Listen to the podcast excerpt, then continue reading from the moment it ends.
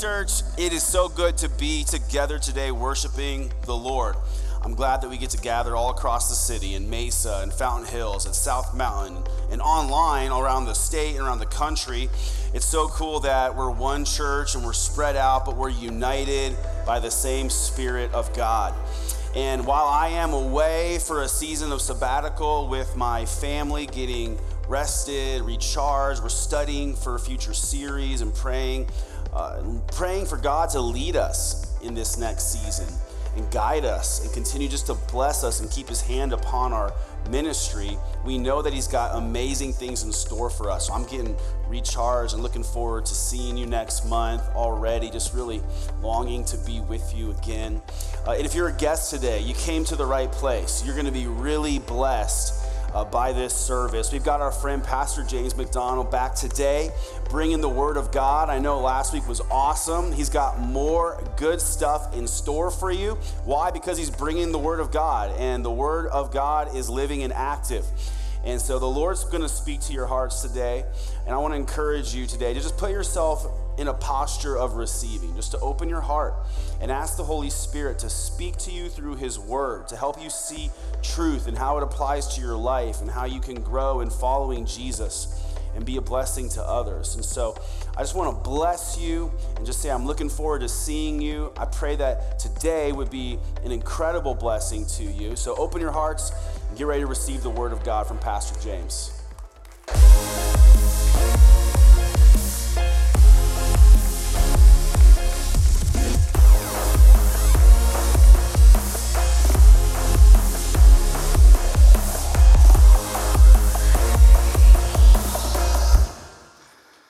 Good morning, everybody.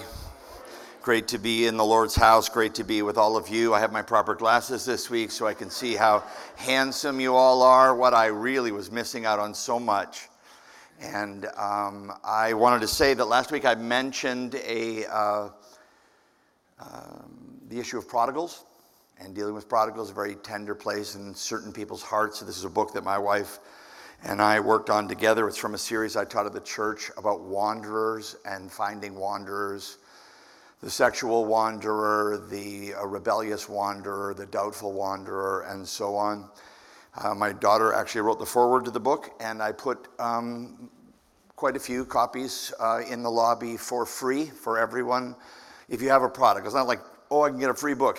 If you have a prodigal, that's a burden on your heart in your family, there's free uh, copies of this book on every campus after every service, and those are there to be a blessing to those who would be helped by it.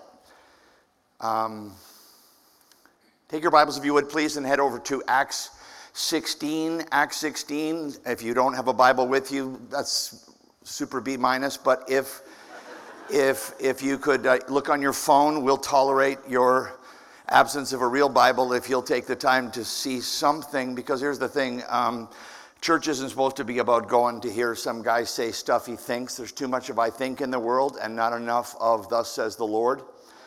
And uh, today I want to talk to you about the subject how to be strong in the Lord.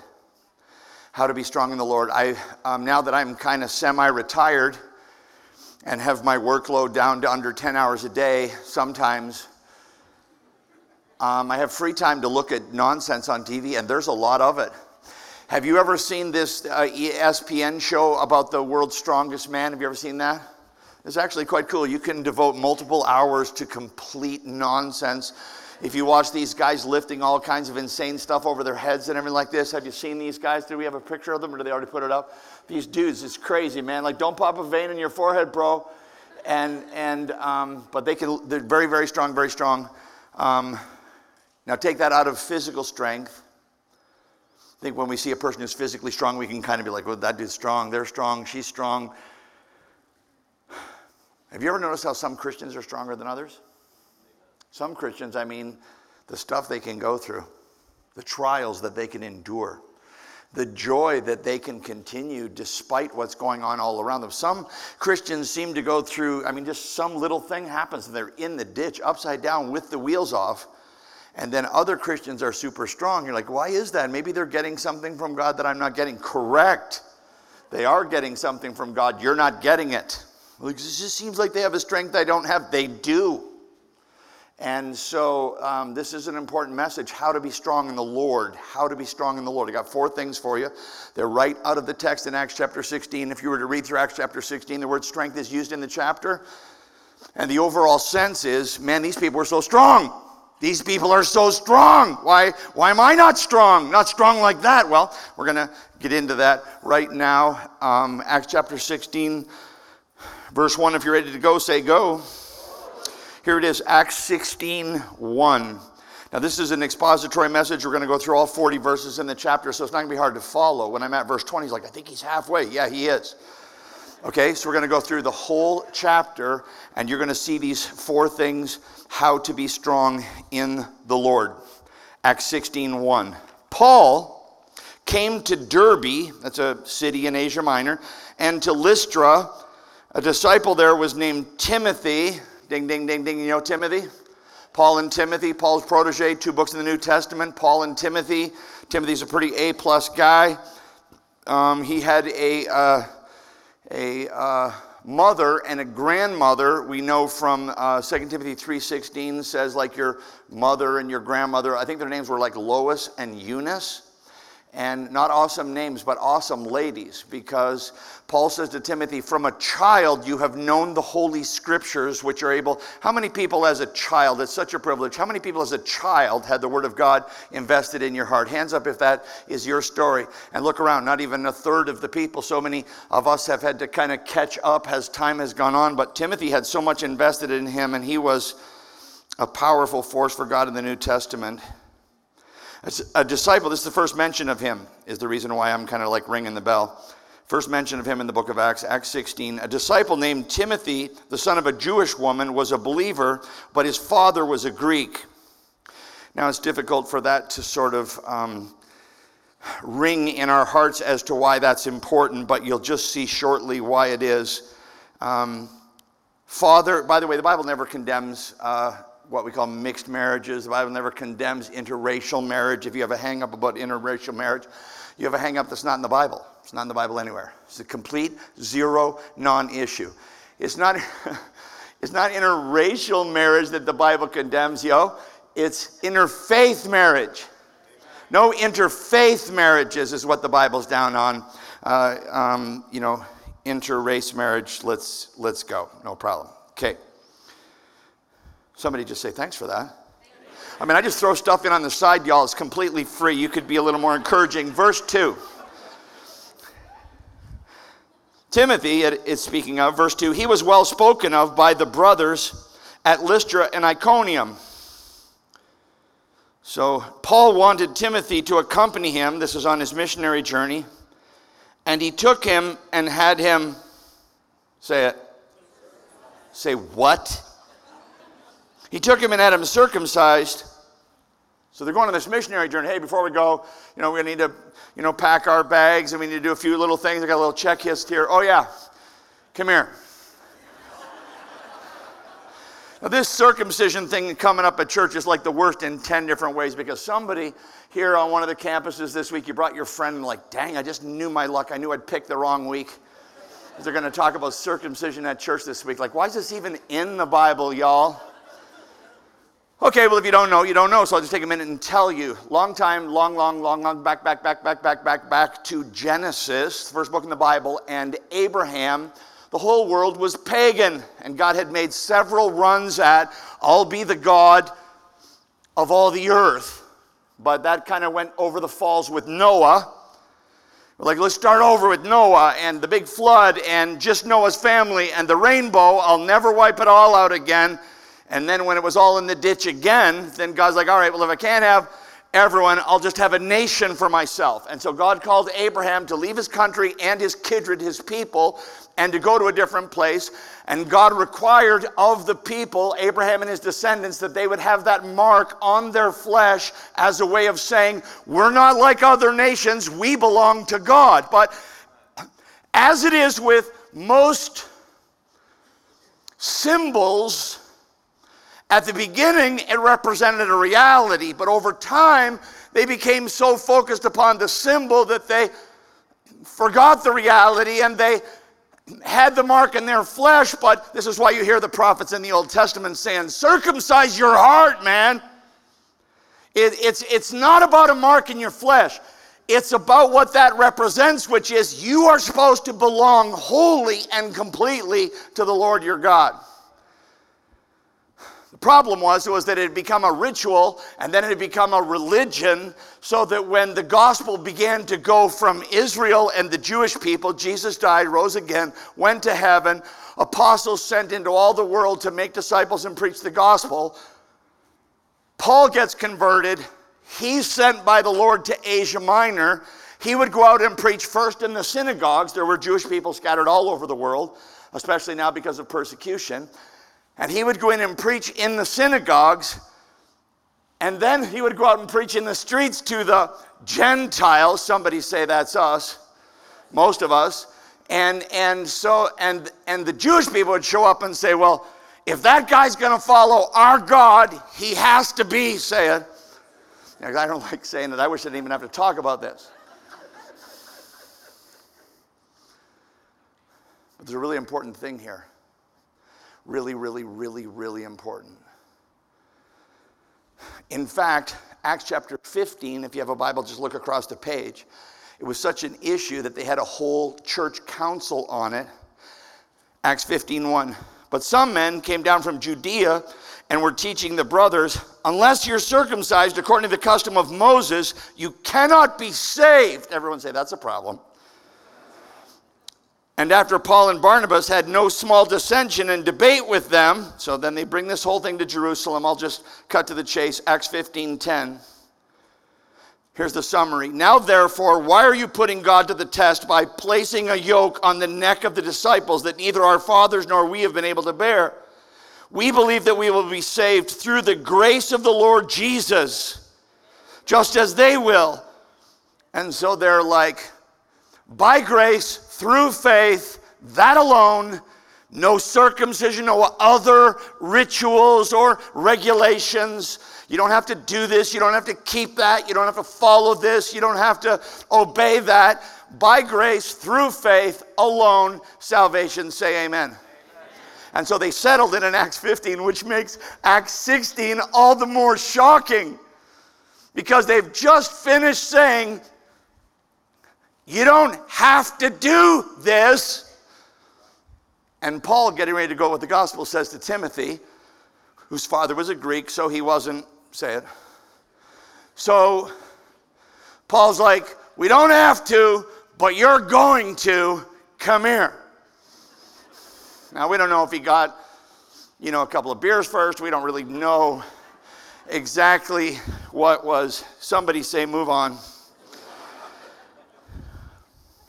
Notice in the text, Paul wanted Timothy to accompany him, and he took him and circumcised him because of the Jews. Sometimes we do things for weaker people for the greater good. Paul's like, I'm going out to preach the gospel. This is going to be uncomfortable for a moment, but we're going to remove this obstacle to people hearing a message that will change them for all of eternity. All of that to get to this. Jot it down. Why so strong? Here it is strengthened by a willing surrender of my rights. Strengthened by a willing surrender of my rights. They all knew his father was a Greek, verse 4, and they went on their way, and through the cities they delivered to them for observance the decisions that had been reached by the apostles and the elders who were in Jerusalem. So they were actually bringing out the message that you don't have to have this mark on your flesh to be faithful to God but so that they could just get a hearing. Have you ever had a situation with a person where you had something really good to tell them, but you were afraid to begin the first sentence because they were going to jump down your throat? They just had no desire to hear you at all. And so Paul's like, we're just going to get this off the table, out of people's minds, so that we can actually get a hearing and they can understand that this requirement is not honoring to God. It's, it's, it's a beautiful, incredible sacrifice. No wonder verse 5 says, so the churches were, see it there? Strengthened. Strengthened in the faith. And why were they strengthened? They were strengthened because of the message that was going out. They were, they were strengthened because they didn't get caught up in controversy. And I have pastored when the church was strong and flourishing, and I have pastored when the church got distracted and caught up in controversy. And most often, it seems what has to happen is what so seldom happens among Christ followers, which is a willing surrender of my rights. Generation Church is getting stronger as individuals in this congregation say, What I think, what I want, what I need is not important. There's something bigger than me happening here. Generation Church is getting weaker when you're saying, They're going to hear me, they're going to hear me, I'm going to make sure I don't like this. That's, that's, that's hurting the church. That's hurting the church. That's hurting the church when I'm asserting my rights. Jot these down three hardest rights to give up. now, this is where lame preaching, I've been preaching long enough, and I love our pastor Ryan and his preaching so much that I have no fear of saying this. You're listening to lame preaching when the preacher's talking about, well, I was driving in traffic the other day and I got so frustrated, and I was standing in the line at Walmart. Those are not the real issues of life. Those are not, stop talking about safe things that we can all chuckle about and starting, start talking about the real places where me asserting my rights is tearing down the fabric of family and friendship and community. Three hardest rights to give up. Number one, my right to be heard. I mean, that is absolutely disintegrating our society. My need to be heard. I don't know, I don't know if you've all been on social media lately. Have you heard of that? Have you been on social media lately? I mean, it, it, and the more people that are paying attention to what you're saying, the more you're aware of how vicious it is out there and people are i have a facebook page people are hijacking that facebook page constantly come read my site come look at this why'd you say that i don't like this didn't you know this didn't you hear this didn't you da da da da da da da da da da it just never stops and mine need to be heard and why don't i have a microphone um, let's start with you haven't done a lot yet but i have a right to be heard do you do you have a right to be heard it used to be that you had to accomplish something to get a microphone held up to you. Now, any fool can get a microphone, right? And they're talking. Trust me when I tell you, they're talking. And that reality has wreaked havoc in our life. Know nothing's saying something because they believe in this fundamental right uh, to be heard. And foolish people, watch yourself on this. Foolish people listen to people who know nothing, but they speak with confidence, so they think, well, they must really know, and I better listen to them. And we go with such fear. We live in fear, and so we're always afraid that we trusted someone we shouldn't trust or listened to someone we shouldn't listen to, and some person out there we've never met's telling us about someone that we kind of know, but we're like, well, maybe they know something I don't know, and everybody's on guard, and everybody's afraid, and everybody's running their mouth, and it is a huge, colossal disaster. I don't know how long it's going to last, and I don't know if I'm going to live to see the end of it, but I promise you, my grandchildren and your grandchildren will scoff at this season where we let so many say so much.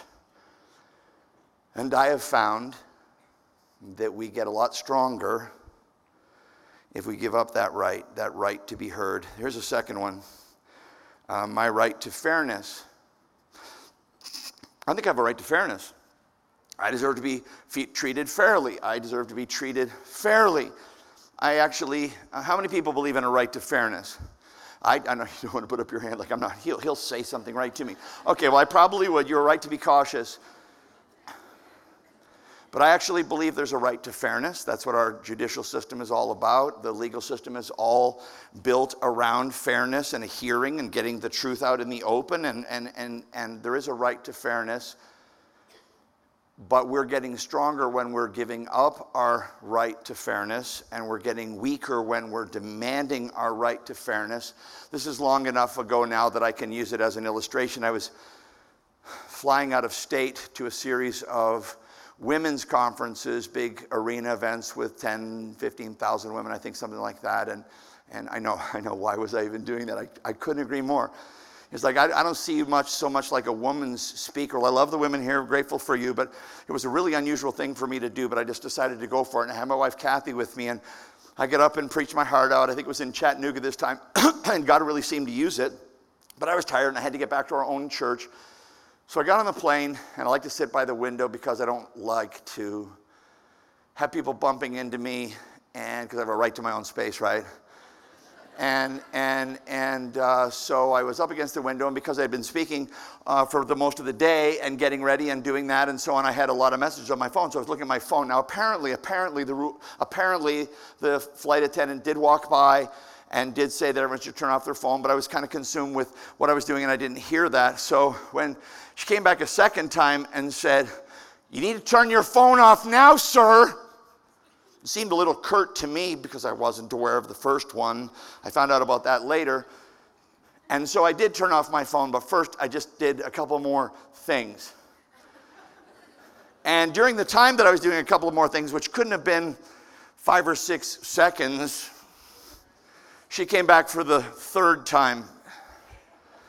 This was really something. And she tore the lid off a 40 gallon drum of you know what whipping and she just like unloaded on me. How many times do I have to tell you people? And she was, I've really never seen anything like this. And, and by the way, they have a very hard job. So I have a lot of sympathy for them. They have a very hard job. People like me are making it harder by making them repeat things they shouldn't have to repeat. I, I do see all that. And so, but she just went off. She went off on me so bad and for so long 7, 8, 9, 10, 14, 15 seconds of just railing at me as my wife looked at me with that, hmm, yep, that's the guy I married.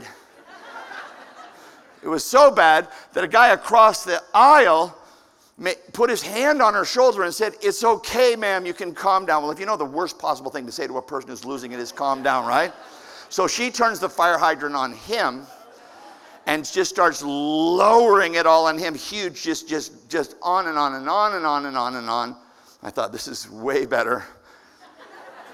then she turned back to me, but by this time I had the phone off and I was like, it's off, it's off, it's off. But that wasn't enough she started this huge thing about it. You know that I could have, because the plane had already pulled away from the gate and we were getting ready to take off. Do you know that I could have the pilot come back here? And I thought to myself, aren't you supposed to be sitting down when the plane's moving? But I did not say that.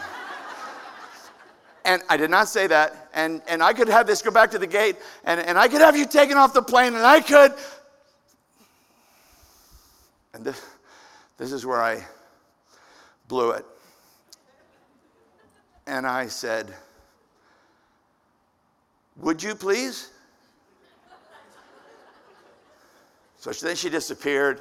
I did feel the plane turn.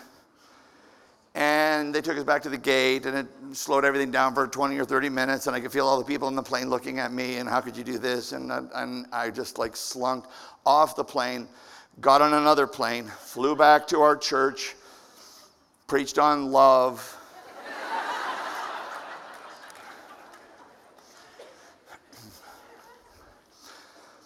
Total fail on my part, total fail. I can just tell you from experience, I, I use myself as an example, so hopefully you can kind of join me here.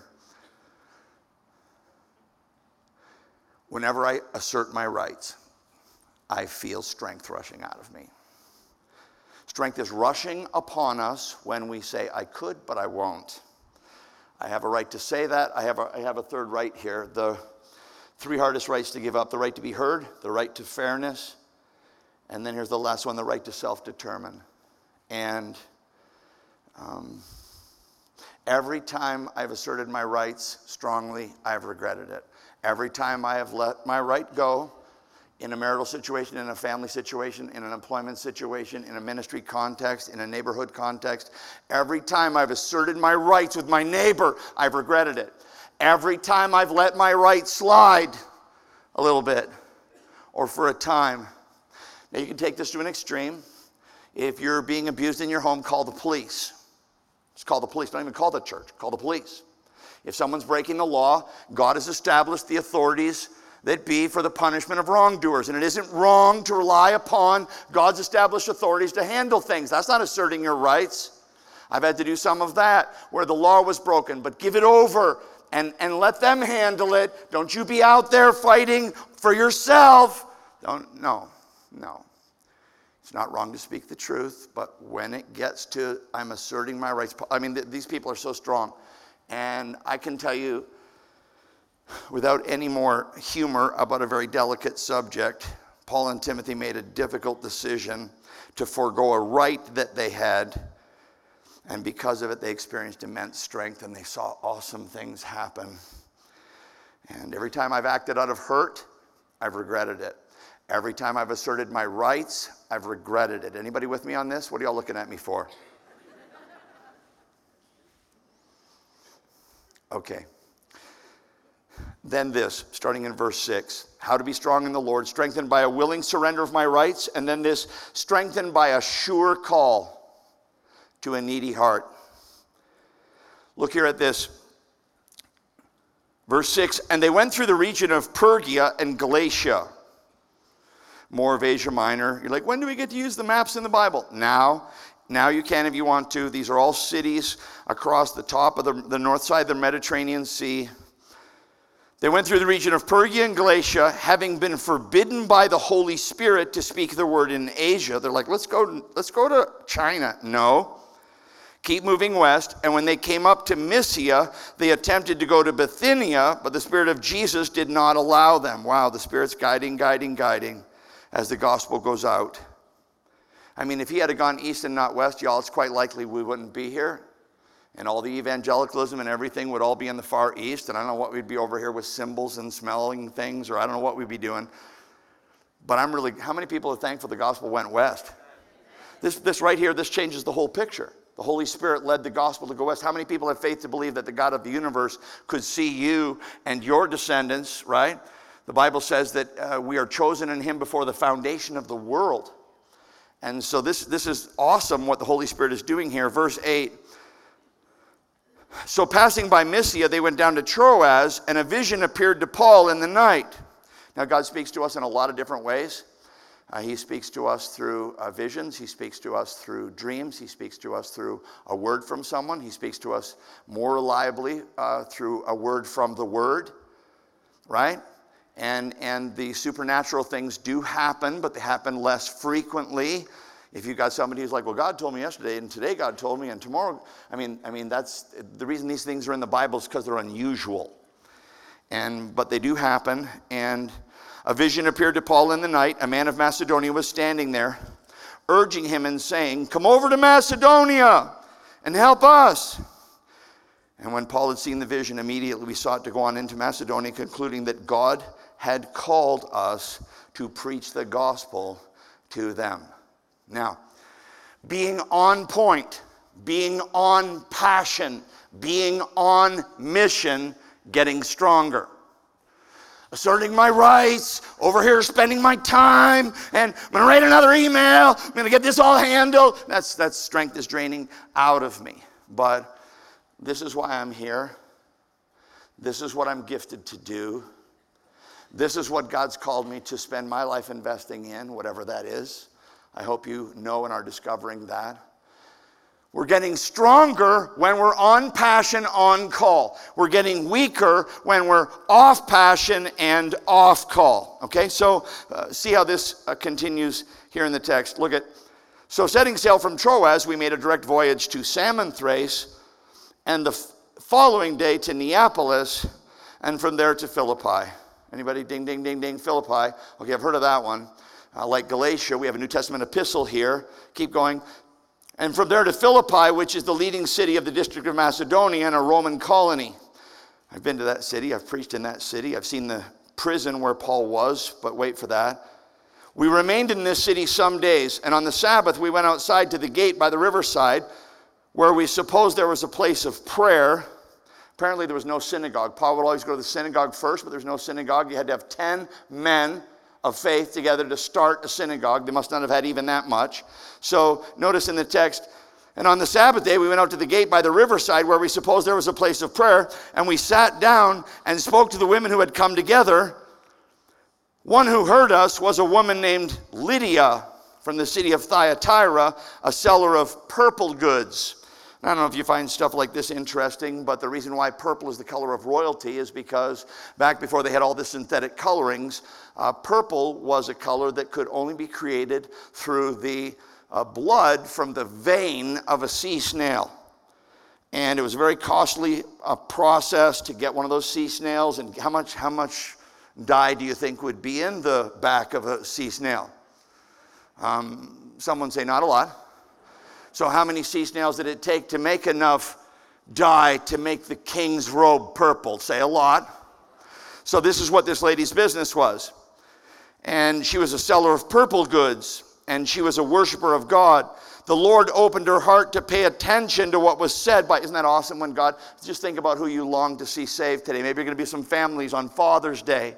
And we pray for all of you fathers, and we pray for uh, your children and for your parents. And maybe today will be the day that you'll see the Lord open someone's heart to pay attention to the gospel. Verse 15, after she was baptized, wow, she came right around, and her household as well, she urged us, saying, If you've judged me to be faithful to the Lord, come to my house and stay. And she prevailed upon us. Now, all of that to say, what is your calling? What is your calling? The reason these people are so strong is because they're doing the thing that God has called them to do. And if you're not like uh, Pastor Ryan or, or Aaron or some of these people that seem to have such an obvious, definitive call, then you got to use your mind and focus yourself a little bit. What is it that you are gifted to do? Why is it that you get to draw another breath? Why are you going to be here for another week or for another month? Well, there's some people God wants to hear. There's some love God wants shown. There's some forgiveness that God wants granted. There's some bridges that God wants built. Whatever those things are that you know in your heart God wants done, get after them and feel the strength rush upon you. You know, wandering dad, wandering sister, standing over here. What are you doing? What are you looking at? What are you spending your energy on? And strength is rushing out of me. But back to focus, back to the center, back to spending my energies for things that will matter a hundred years from today and feel the strength come rushing back upon you, as Paul and Timothy experienced here. It's really, really, really an awesome thing. When times are tough, the way I want to say it, I have a quote here. Let me find it for you. When times are tough, um, throw aside distractions and return to your primary call when you're weak, when you're hurting, when you're struggling with temptation. Man, how can I get victory over this temptation? Throw aside your distractions and get back on point, get back on mission for God. So, two more paragraphs. I better hurry. As we were going to the place of prayer, so we have two ways to be strengthened now strengthened by a willing surrender of my rights, strengthened by a sure call to a needy heart. I love this one strengthened by a joyful submission to a sovereign suffering. Didn't we learn last time when we were together last week that sometimes God allows suffering in the life of a believer? Come on, nod your head like you're here at least. Okay, so we know that God allows suffering, but do we submit to it or we fight and resist and resent it? Watch them here. As they were going to the place of prayer, we were met by a slave girl who had a spirit of divination and brought her owners much gain by fortune telling. Next time you're driving by that palm reading thing, that's not casual, y'all. That's evil, is what that is. You don't go by there, you don't knock on the door, you're not curious, you don't peek in the window. That's evil. Come on, say that's evil.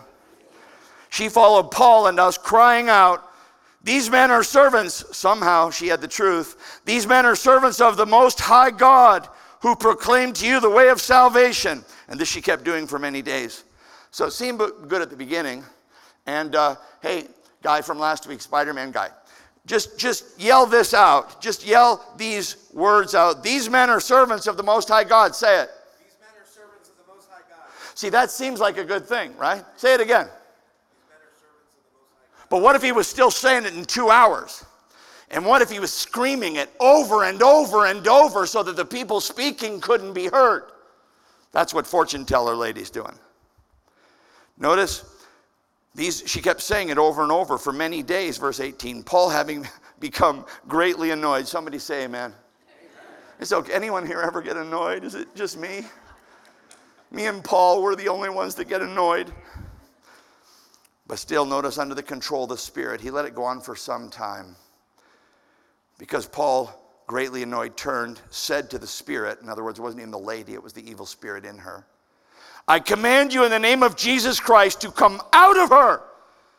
And it came out that very hour, which isn't what I thought it would say. I thought it would say it came out that very second. So stay strong in your faith. It came out not that second, not that minute, say it, that hour, right? But when her owners saw that their hope of gain was gone, they seized Paul and Silas and dragged them into the marketplace before the rulers. And when they had brought them to the magistrates, they said, These men are Jews and they're disturbing our city. The advocate, they advocate customs that are not lawful for us as Romans to accept. The crowd joined in attacking them. And the magistrates tore their garments off them and gave orders to beat them with rods.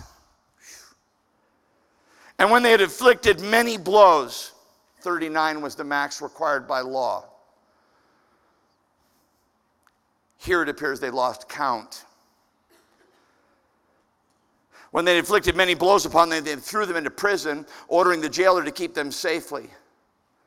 Now, I don't know what a bad day in ministry is like. I, I mean, I guess I do know what a bad week is like, a bad month. I've had some bad years, even hard years, difficult years, regrettable years. I've never been beaten. The writer of Hebrews says, You have not resisted to the point of bloodshed striving against sin. And there may be someone here who has had their blood shed over their testimony for the gospel, but I never have.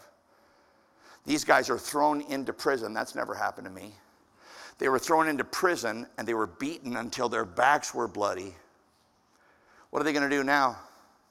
See, I told you this circumcision thing was a dumb idea. One purple seller is saved. What else do we have to show for all of this? That's not what they did. Notice verse 25. Picture them in prison. I've been to this exact prison, it's discovered in excavation. You could go to it. About midnight, Paul and Silas were praying and singing hymns to God. That's a joyful submission to a sovereign suffering right there. It doesn't matter what they did, it doesn't matter what they say. We know who we are. And the prisoners were listening to them. And suddenly, suddenly, everyone say suddenly, so while they were worshiping, the miracle is about to come. And I want you to have uh, this notation full hearted worship in the face of suffering leads to miraculous provision. That's why somebody's in church today. That. You'll forget everything else. That's why you came to church today.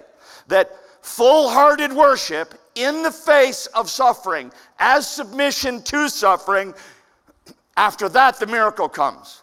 We've all heard him and taught, many of us, that God inhabits the praise of his people. There's a way that God shows up when God's Son is being adored that isn't like any other time. And if you need a miracle, if you need a breakthrough, if you need an answer, turn off the television, get in a room by yourself, start playing some worship, and use that voice God gave you, strong or not strong, and lift it up and start praising Jesus and get ready for a miracle. Because it says here, suddenly, there was a great earthquake. God did it. So that the foundations of the prison were shaken. And immediately all the doors were open and everyone's bonds were unfastened. When the jailer woke, he wasn't doing his job apparently.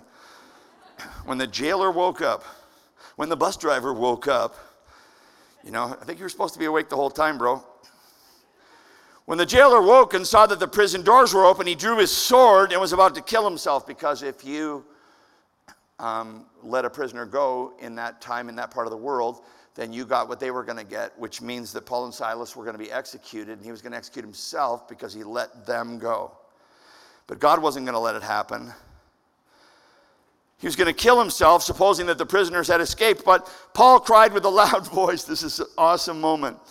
Do not harm yourself. We're all here, in brackets, singing. We don't want church to be over, man. Like a couple of hours ago, we wanted to leave, but right now, we're having church up in here. We're all here The jailer called for lights and rushed in, trembling with fear, fell down before Paul and Silas. That's so awesome. Then he brought them out and he said, What must I do to be saved? The power, he hadn't even shared anything with them. The power of God's presence that accompanied their worship in the context of suffering was so powerful. And if we can keep worshiping God, even when we've had to give up our rights, we get back on our call, and, and nothing's going to deter us. And there are some things I wish I could have a do over for, but I got some years and months still ahead of me, and I'm going to give it my all for the Lord as long as I have breath. Someone say, Amen.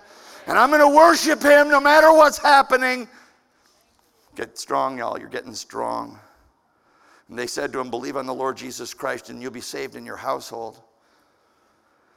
I wish I had time to go into the whole thing there, but the Bible does make promises that if you're saved, that God desires your household to be saved. And, and never let anybody ever tell you, ever tell you that it isn't God's will for every one of your children to love Jesus like you do. And they spoke the word of God, the Lord to them and to all were in his house, and he took them the same hour of the night and washed their wounds, and he was baptized at once, he and all his family. Then he brought them up into his house and he set food before them. This, this, this is the guy. And he rejoiced along with his entire household that he had believed in God. So, so many, many great things had happened. But, verse 35, when it was day, the magistrates sent the police saying, Let those men go. And the jailer reported these words to Paul, saying, The magistrates have sent to let you go. Therefore, come out and go in peace. Now, this is strong, y'all. What I'm going to show you right now, and I only have a minute or two left, what I'm about to show you is strong. If you believe I'm going to show you something strong, say, This is going to be strong. Come on, say it. Say, This is going to be strong. All right, by the sometime read Isaiah 41 6, where it says, Say to your neighbor, be strong. Because I'm just all Bible stuff that's happening up here, okay? Come on, say to your neighbor, be strong. They're going to get strong right here. Watch this. The guy's like, Well, they're going to let you go. They're not going to kill you. You can leave. Paul said to them, They've beaten us publicly. Uncondemned men who are Roman citizens and thrown us into prison. And do they now throw us out secretly? No. Let them come themselves and take us out. That's strong. The police reported these things to the magistrates. And they were afraid. Yeah, they were. As people should be afraid when they oppose God's servants and beat them. And when they heard that they were Roman citizens, well, they were like, sheesh, I told you to check his birth certificate. Verse 39 Then they came and apologized to them. No, no, come on, come on, come on. That's like a wait, wait, wait, wait, wait. Then they came and apologized to them. Right. And they took them out and asked them to leave the city. Could you guys just go? Could you guys just go? They're like, when we want to. So they go back and visit Purple Lady. So they went out and they went and visited Lydia. And when, then they went and seen some brothers. They encouraged them and said, Now do you want to go? Eh, maybe we could go. I don't want to. We don't have to go. We can go whenever we want to. You want to go? Oh, let's go. Okay, let's go. That's strong afraid of nothing, on their heels about nothing. Why? Because they gave up their rights, they returned to their call. They, they, they made an absolute categoric insistence upon true vindication in God's time as they submitted with worship to the suffering that God allowed. Now let's pray. By the Holy Spirit, and for the glory of Jesus, Father, we pray for you to seal this word to the hearts of your people. Some are here and have felt so weak. And by your Spirit, they agree. I've been, I've been asserting my rights. I've been demanding fairness. I've been fighting for myself. I've been off my call.